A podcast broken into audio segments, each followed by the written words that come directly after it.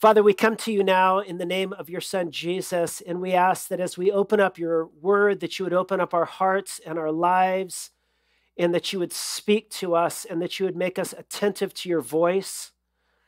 We pray, oh God, that your voice would break into those deep crevices in our hearts that maybe are hidden where we need to be exposed, where we need to experience your love.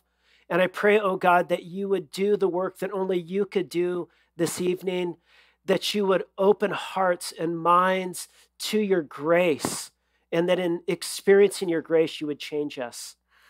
And we ask all these things in Jesus' name. And all God's people said, Amen. Amen.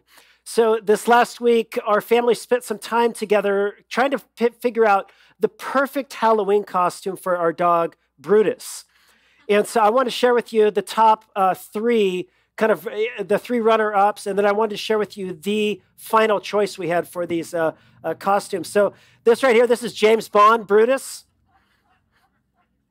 There's George Washington Brutus. Uh, this is 80s breakdancer Brutus. And then the winner was uh, Creepy Brutus. Yeah, right? That is the creepiest thing you've ever seen. Wow. I feel sorry for you all sitting over there right in front of that TV. It almost looks like he's going to jump out and do something to you, doesn't it? But you know, over the last week, as we dressed up Brutus in these various and sundry kind of like human artifacts, a little human hair and a little human jacket and a little human headband, uh, we found that even though we tried to dress Brutus like a person, we couldn't make the dog into a person. It takes more than a facade, it takes more than a little dressing in order to change a dog into a person. And I think this is a parable in some sense for many, many of us. You know, it takes a whole lot more than simply a little bit of religion and maybe going to church or a little Bible reading or a little Christian lingo to actually change us into being different kinds of people. I remember meeting in my office with her, and she said this. She said, You know, he's been going to church for years, and he reads his Bible, and he serves in the church, but he is just as mean now as he ever was. And of course, many of you have experienced something of that same lack of change, maybe from some people in your own life. And maybe for some of you, that is you. You, you have been struggling with the same addictive patterns, uh, the same dysfunctional behavior uh, the same destructive attitudes as you have for years and years. And it seems like you keep going to church and you wanted to change, but you just aren't changing. Now, of course, uh, this isn't the story for everyone. There are those people whose lives do seem to change over the long course of time. And you know them, and I do too. You know, over uh, a couple weeks ago, I was meeting uh, with uh, a lady in our church family whose name is Maureen Georgiades and she has been walking with Jesus for decades. And when I meet with Maureen, I just think, I want to be like Maureen when I get to be her age. This is a woman who knows peace and she knows joy, and she is generous and she's gracious and she's kind and she's compassionate and she has a heart for other people. And she, she even now, you know, even as she's in her bed and she's she's in pain and she's sick and, and, and she's really in her final weeks of life in many respects, and yet nonetheless she thinks about other people. And I think when I get to be that age, I want to exhibit that kind of Christian character. But of course, there are those people, you know them as well as I do, for whom they just have not changed. And actually, as they get on in life, even though they've spent years in church, some people get more grumpy as time goes on. And they get a little more mean spirited as time goes on, and a little more self righteous and hypocritical and judgmental. And you just think church is just not doing them any good. And sometimes we wonder what's the distinction? What's the difference between the person who changes and the person who doesn't change? And is there some dynamic at work in the life of somebody like Maureen Georgiades whose heart is changing? Is there something at work in her life that may be missing from some other people's lives? Is there a dynamic to Christian change? And this morning and uh, this evening with you all, I wanted to I want to explore together the answer to that question from Colossians chapter 3 because this is a chapter that is all about Christian change. You could say that the, in this chapter, uh, Paul is exploring the dynamic of Christian change. Now, there's a whole lot that could be said about this topic, and we're only looking at one little section in Scripture. But what he says here is incredibly important for us and kind of getting our hands onto and wrapping our minds around the true dynamic of Christian change.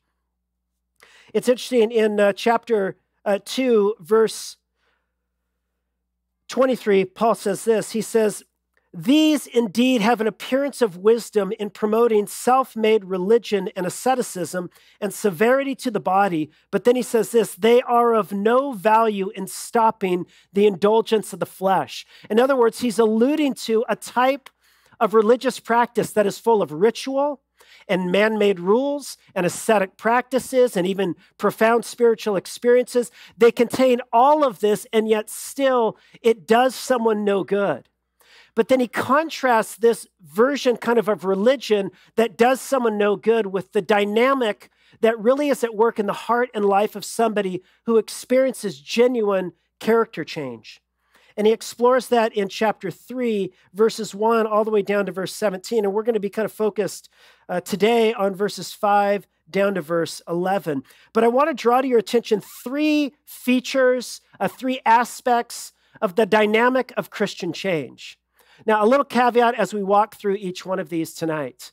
So, each one of these things are something of a signpost that alerts us to a trailhead.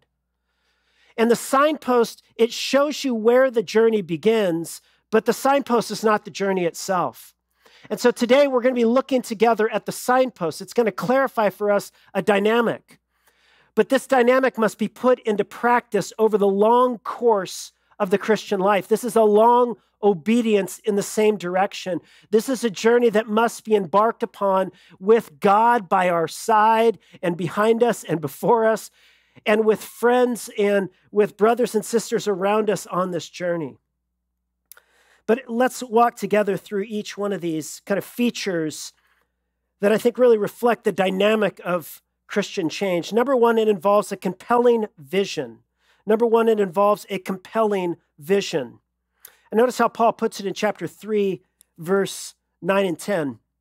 After he, he gives these exhortations, put to death the deeds of the flesh. And then a little bit later, he says, And now you must put off all of these. And then when you get to verse 9, he gives the justification or the reason why we must take some radical action against really dysfunctional, destructive, sinful behavior in our life. And here's what he says Do not lie to one another. Why? Seeing that you have put off the old self with its practice and have put on the new self, which is being renewed in knowledge after the image of its creator.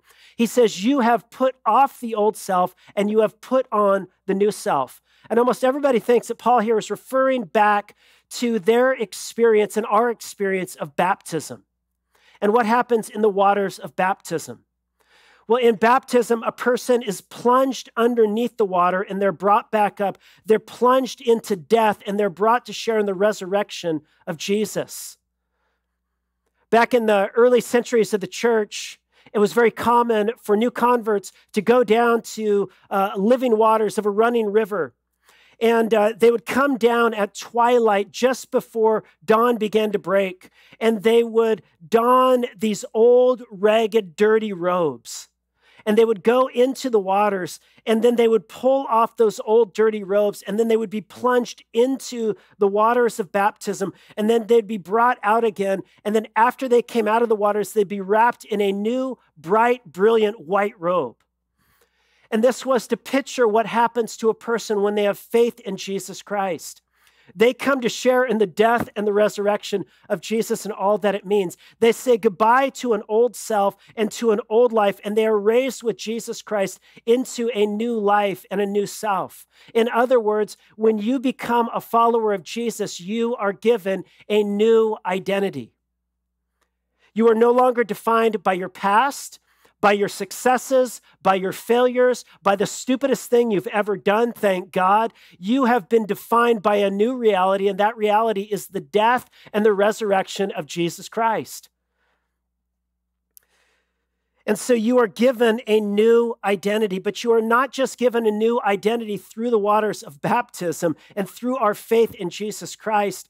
When you convert and you become a follower of Jesus Christ, you are also given a new vocation. You not only put off an old self, an old way of life, and are raised in a new self and a new way of life, you are given a new vocation to put on this new way of life.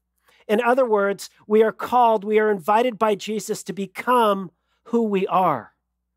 Who are we? Well, through Jesus, we have been clothed in the love of God and in the grace of God. We are a child of God. And now we are called throughout the duration of our Christian life to walk in that reality, to put on the way of Christ. And so notice what he says after he speaks about this past event you have put off and you have put on. He now speaks in the next verses about our present vocation. He puts it like this He says, Put on then as God's chosen ones, holy and beloved, compassionate hearts, kindness, humility, meekness, patience just think about that. Just a person who is marked by those qualities compassion, kindness, gentleness, faithfulness. He says, bearing with one another. If anyone has a complaint against another, forgiving each other, even as the Lord has forgiven you, so you must also forgive.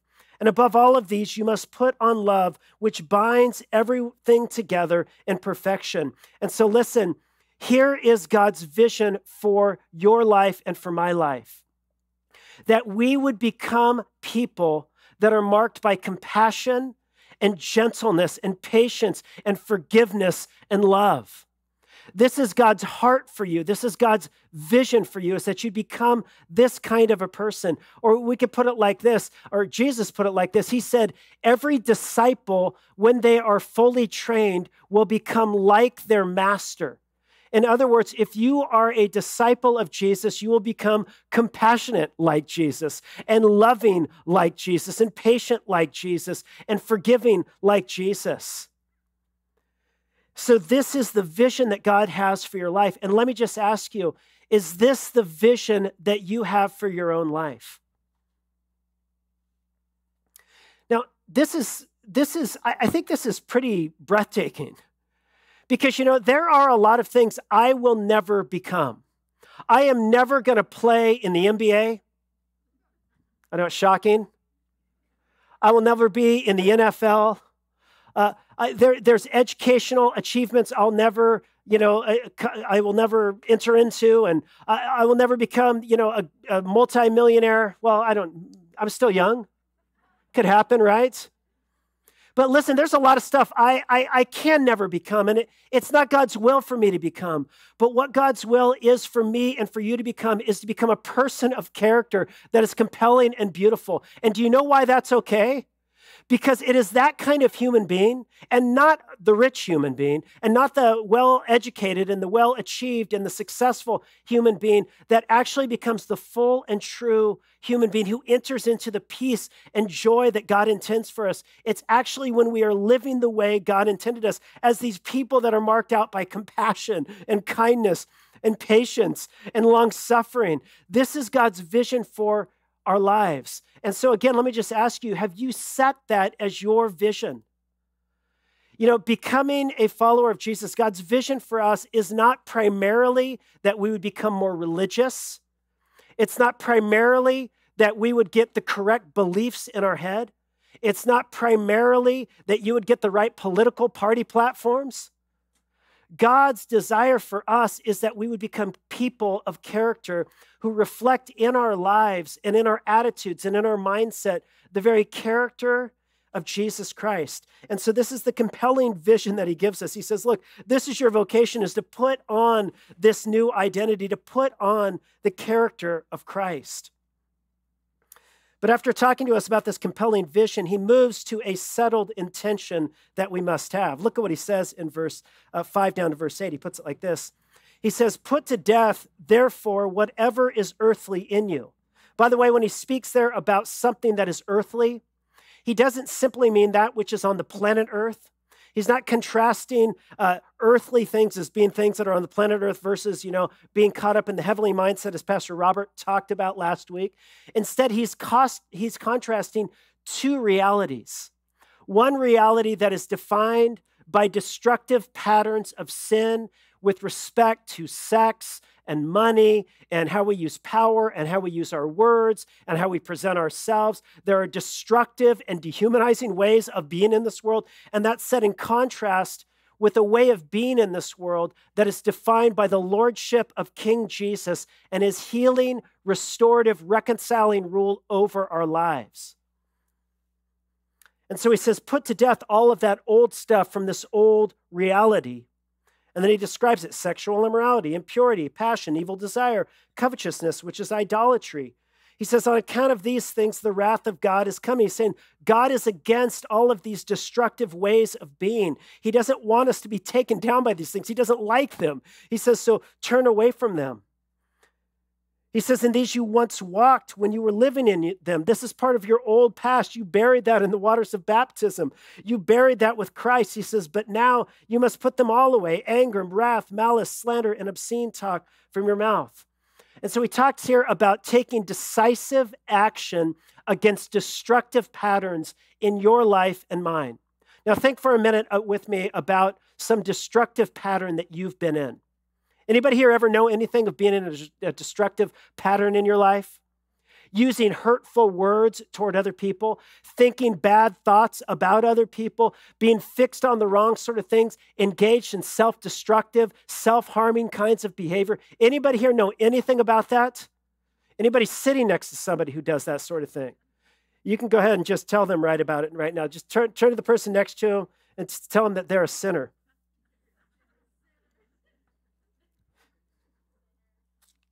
But listen what he says. He says, put to death and put off this old stuff. Now, this involves a lot of things, but at least it involves this. These are strong verbs put to death, put off. You rarely accidentally put something to death, right? You usually need to use some intention when you want to put something to death. And here is what growth and formation into the image of Christ involves it involves a settled intention. You have to intend to become a person like Jesus. It's not enough simply to desire or to want something. You have to make it your intention to pursue it. You know, um, our family has spent, you know, a lot of time down in Mexico. I grew up going down to uh, northern Baja and doing surfing and uh, we spent a few weeks there in uh, mainland Mexico. And we've done some a lot of trips, a lot of time down in Mexico. And every time I'm in Mexico, I find myself thinking the same thought: I wish I could speak Spanish. I'm like, I wish I could speak Spanish. But if you were to ask me, do you intend to learn Spanish? I would say, no, I don't because there's a, dif- there's a difference, a world of difference between desiring to do something and wanting to do something and intending to do it. And you know, one of the reasons why we fail in our life of discipleship to Jesus is because we don't intend to root out the anger or the greed or the lust or the self destructive patterns with our words and our speech. We don't intend to root that out. We might bemoan it, we might wish it were different, but we don't intend to do anything about it. A while back, I, I, I read a book. Um, this is a great book. It was a book written back in the 17th century by a guy named William Law. And the title of the book was called A Serious Call to a Devout and Holy Life, which is not a book that would make the New York Times bestseller list today, would it? A serious call to a devout and holy life.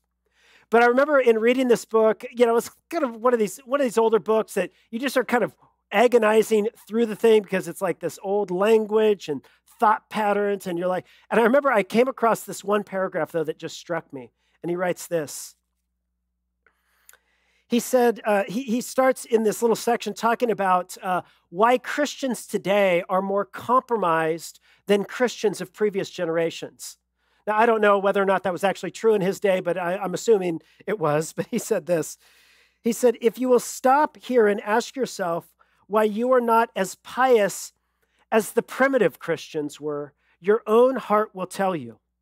It is neither through ignorance nor through inability, but purely because you have never thoroughly intended it.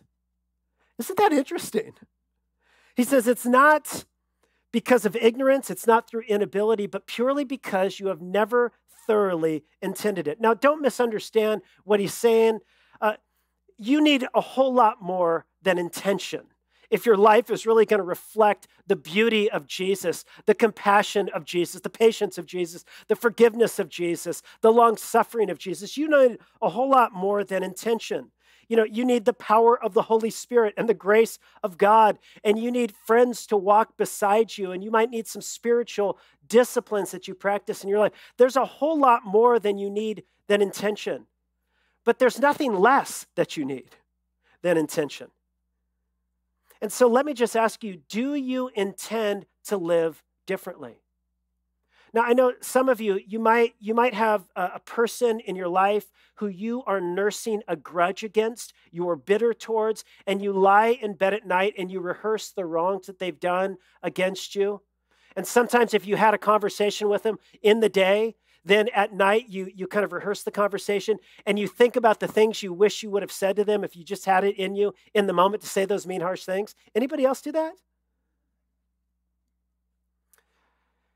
And if I were to ask you, do you want to become a forgiving person who doesn't nurse grudges and hold on to bitterness? You might say, yeah, of course I do. But let me ask you, do you intend to break the power of bitterness and unforgiveness in your life? Some of you are caught in addictive patterns in your life. Maybe there's some of you tonight and uh, who are listening online, you, you are caught up in substance abuse issues and you wish you wish you could be free. You're like I, I do wish i could be free. I don't like this. I don't like you know being caught in bondage to this. But then if somebody were to say well let's check you into a program. Let's go to aa and you say whoa whoa whoa i'm not ready for that. You see you might want it but do you intend to do it? And we could just play those examples out over and over and over again you want to become a different kind of person. You want more patience and love. You don't want to be as mean or as angry or as nasty or as enslaved to greed or whatever. But do you intend to become different? You see, if you're going to put something to death, if you're going to put off something, you have to have a settled intention. You have to have a settled intention. So you need, number one, a compelling vision of the kind of life that Jesus invites us into. And we need a settled intention that we will pursue that life. That life is important and it's valuable. I, I don't want to simply be ambivalent. I, I don't want to sit back and be numb and, and, and just be entertained to death. I actually want to become a human being of character and wholeness that actually contributes to the world, that, that, that contributes to my spouse or to my, my roommates, or, or that makes a contribution to this world, that, that does some good and that honors God. Like, I want my life to be that way. And you say, I, I don't just have that vision, but I actually, I intend to pursue that. I am resolved to pursue this way of life. Thirdly, you also need radical and deliberate action. You need radical action. And again, let's look back at the text. Look at what he says again. He says, Put to death, therefore, what is earthly in you. Again, sexual immorality, impurity, passion, evil desire, and covetousness. Just talking there about greed, this insatiable appetite for more and more stuff. He says, Put that stuff to death. And then a little bit later, he says, and, and put he says in, a little bit later in verse 8, he says, But now you must put them all away anger and wrath and malice and slander and obscene talk from your mouth. I like it. It's just like he pretty much gets everyone covered in these verses, doesn't he? All of these descriptive phrases, you ought to find something of yourself in these, in these passages that you can work on. You know, maybe the sexual thing is not your issue, but maybe anger is your issue. And maybe anger is not your issue, but maybe it's money. That's your issue. Or maybe it's slander. You just like to gossip. It's juicy. It, it's, it, you know, you like to share those nuggets, you know. But all of us in some space find ourselves engaging in destructive practices that actually hurt other people and hurt ourselves. And so he says, What is your thing? And then he says, Take radical action against it. Now, a couple things to note about this radical action we are called to take. Number one, I want you to note that he calls us to put to death what is earthly in us. Now, do you see the, the, what he says there? He says, go after that stuff that you find in yourself. Now, what I find is it's a lot easier to spot stuff in other people than it is in myself. Do you find that same thing? And it's, it's, it seems to be a lot more enjoyable, doesn't it? Like finding fault with other people, exploring that fault, talking about that fault with other people. It is so much nicer to point out the sins of another. It's kind of painful to look at your own, isn't it? And Jesus said, Look, he says, Look, he says, don't look at the speck in your neighbor's eye and ignore the log in your own eye. And here he's calling us to actually pay attention to what's going on in ourselves, which means that if we're going to take radical action, we need self awareness.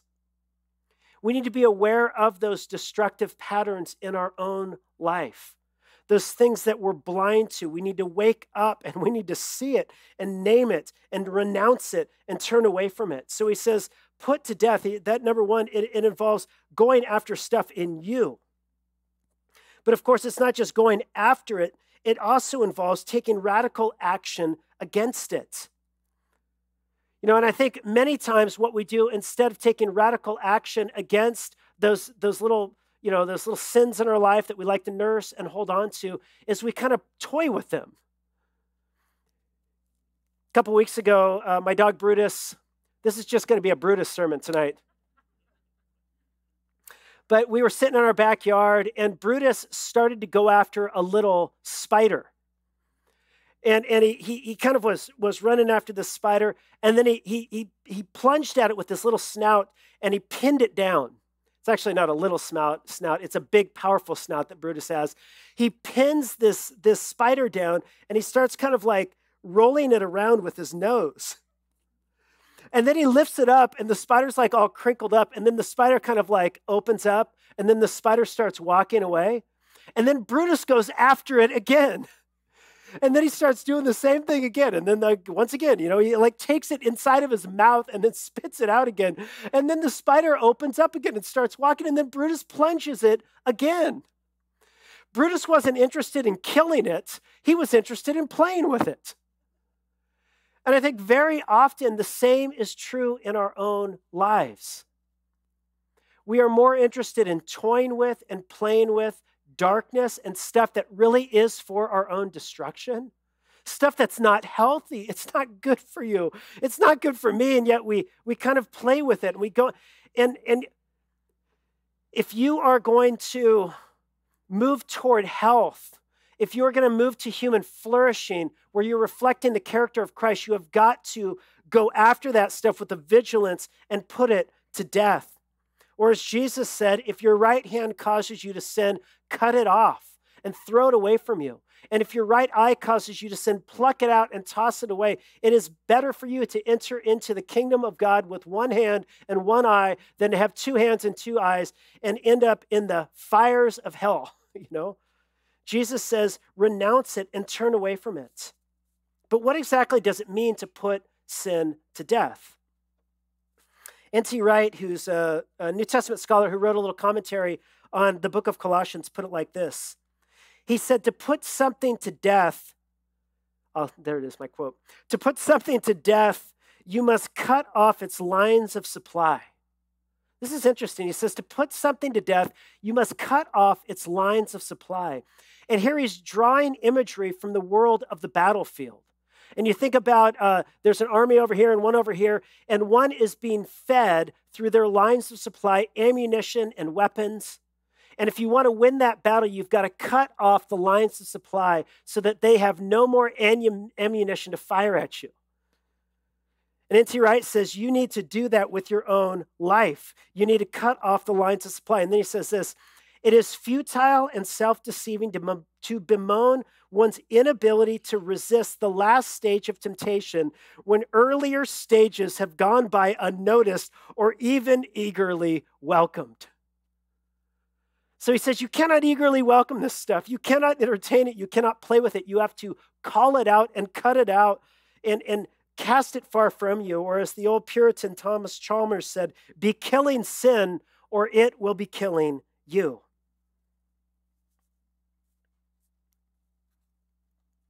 So we need to take radical action against the sin in our life, but we also need to pursue that which is good for us. That's why he begins this whole passage by saying, Set your mind on things above, not on things of this earth, and seek those things which are above. You know, sometimes the best way to avoid sin is to have something more important to do. Have you found that to be true? You know, some of us need to go about doing something better than the, the dysfunction that we've involved ourselves in. For some of you, you know, doing something more important might be going out for a run or reading more or turning off the TV and getting off social media and getting off the internet and actually putting healthy stuff in your brain. Something more important for some of us might simply be to say you're sorry rather than to keep launching into the person and engaging in self justification. Sometimes something more important to do may be to go to therapy or to get a nap if maybe the reason why you're on edge all the time is because you're not getting enough sleep because you need to get up and read your Bible in the morning. Darn it. But then you're not kind to anybody afterwards. And so sometimes the best way to avoid sin is to have something more important to do. So let me just ask you what is the action you need to take today? What are those places and spaces in your life and in my life where we may be engaged in destructive patterns of behavior with our speech, our words, our attitudes, our mindset.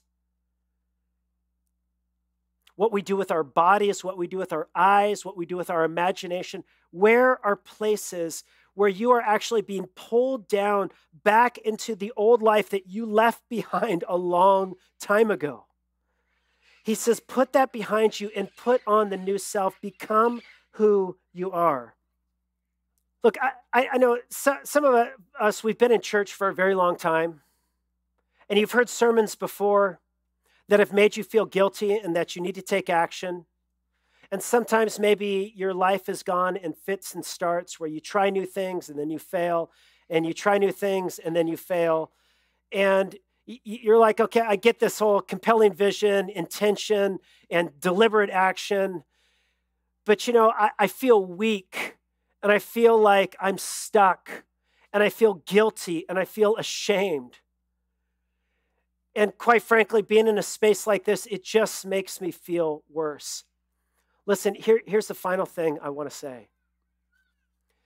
Here's the good news not everything depends upon us.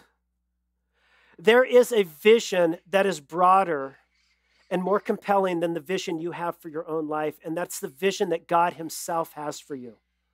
And there is an intention that is stronger and more faithful than the intentions that you have for your own life. And it is God's intention for you. And there is deliberate action that God, the creator of heaven and earth, has done on your behalf and on my behalf in order ultimately to break sin's power over our life. It is ultimately the love of God when it breaks into our hearts and lives, and we discover that God is our companion on this journey up the mountain. That God is not a signpost that simply tells us where we need to begin the journey. God actually is our companion, He is our guide, He is our strength, He is our support. He is the one who goes before us and the one who goes behind us. And He is with you always, even until the end of the age and his grace is strong and his love is un it's unmerited and it's unending and it's eternal and it's for you. And so as we close our service together, we're going to do so by sharing in the Lord's Supper and it's in this practice Jesus reminds us that he is present with us. He is beside us. He has come among us ultimately so that we might experience his freedom in our lives. The band is going to come up now, and I'm just going to close this in prayer.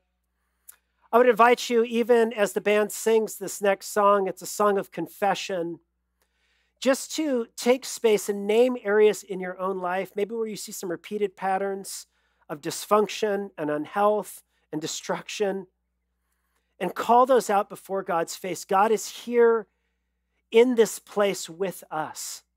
God is closer to you right now than the person sitting next to you. And He is for you, and He is not against you. And so, even as we sing this next song, I would just encourage you to take this space, use it to confess your need for His grace in your own life. And then I'll come back up after the song is over and I'll lead us in partaking in the Lord's Supper together. So let's pray. Our great God and Father, we thank you and we praise you that you have not left us to ourselves, but you have come after us. And we pray, oh God, that your power would break into each one of our lives and that you would transform us, that you would make us into the kind of people that you want us to be. Those who are marked by compassion and love and patience and forgiveness and grace, that know your joy and peace. God, work in us, we pray. And we ask this in Christ's name. Amen.